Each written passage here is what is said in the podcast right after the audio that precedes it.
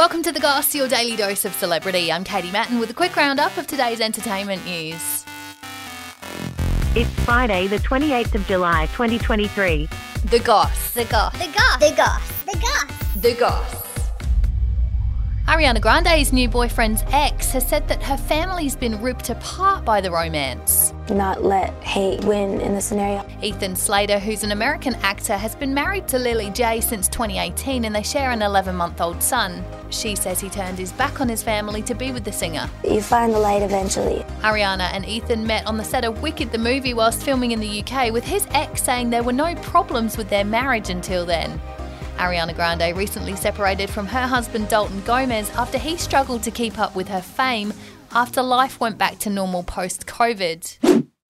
Gwyneth Paltrow is no stranger to weird diets and health fads, but has shocked followers by posting a picture eating pasta. Incrementally, I started just behaving a little strangely or a little weird. She's been on the bone broth diet where she has just bone broth for lunch and only vegetables for dinner.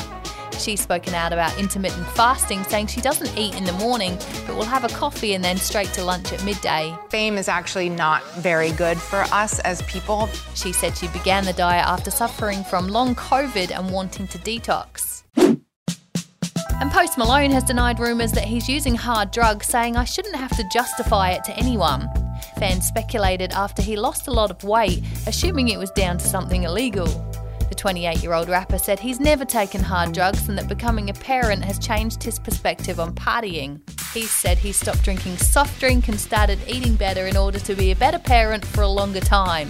He had a daughter with fiance Jamie last year.